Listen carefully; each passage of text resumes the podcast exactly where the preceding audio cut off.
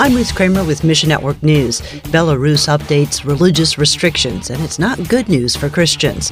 The details coming up. Then later, Christmas lingers on in Lebanon. We'll explain why in just a few moments. We'll begin today in Belarus, which was called out last week by the United States Commission on International Religious Freedom for its new religion law. This new law imposes harsher requirements on religious communities like annual registration and strict fines for illegal religious activity.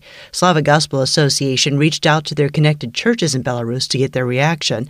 SGA's Eric Mock says Belarusian pastors have a unique perspective to share. They reminded me very quickly that the churches there were born of the difficulties of ministering during the days of the Soviet Union, during the days of communism, when the churches were greatly persecuted. So, in the middle of those persecutions, they were aware of the laws and they did what they could to honor the government to the extent that they could while they were faithful to preach and teach the gospel. Essentially, it's we've seen this before. And with that in mind, pastors in Belarus today say the work of advancing the gospel and advancing the church and planting the churches remains unchanged. These faithful believers' perspective serves as an encouragement to other Christians facing opposition and challenges, and you can encourage them with your prayers. The greatest prayer request that we have for the church in Belarus is that they would remain faithful. Meanwhile, don't miss it. With all of the news of growing conflict in the Middle East and North Africa, God is still at work. You just won't hear it from your average media outlet. That's why we bring you coverage from local Christians and ministries. Fadi Sharaya with the MENA Leadership Center says The Middle East and North Africa is basically full of people that need Jesus, full of people that are dying without hope. Basically, the Middle East and North Africa is around 90 95% of the population are coming from non-Christian background. While that's the bad news, here's the good news. In the 7th to the 10th century, we had basically no Muslim movement to Christ. And then in the 11th to the 13th century, we had also no Muslim movement.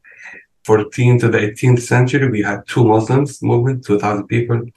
What is really great is that what is happening only in the first 12 years of this century, 69 different Muslim movements came to Christ. And this is great. This is the hope that we have that the Lord is is at work in the Middle East and North Africa. Read how the MENA Leadership Center fuels this gospel movement at missionnews.org. And finally, the kids may be tired of the Christmas toys by now, but the impact of Triumphant Mercy Lebanon's Christmas outreach is still bearing fruit. Nuna with TM Lebanon says her staff split into teams and spent several days bringing Christmas joy to those in need. The one time is like a teaser. We come with joy, with come, we come with peace, just to give them hope.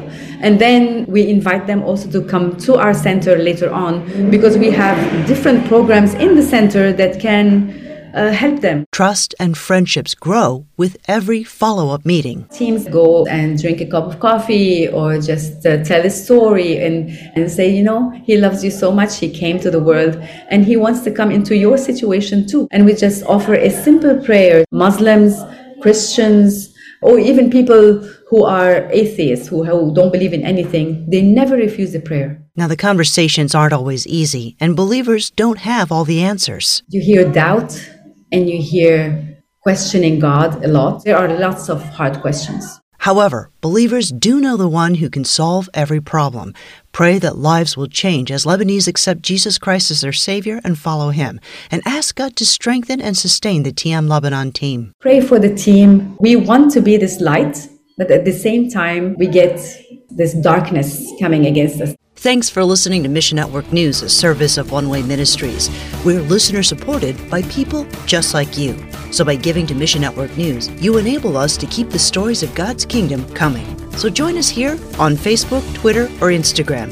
You can also find us on Alexa, iTunes, or TWR360. Look for links at missionnews.org. I'm Ruth Kramer.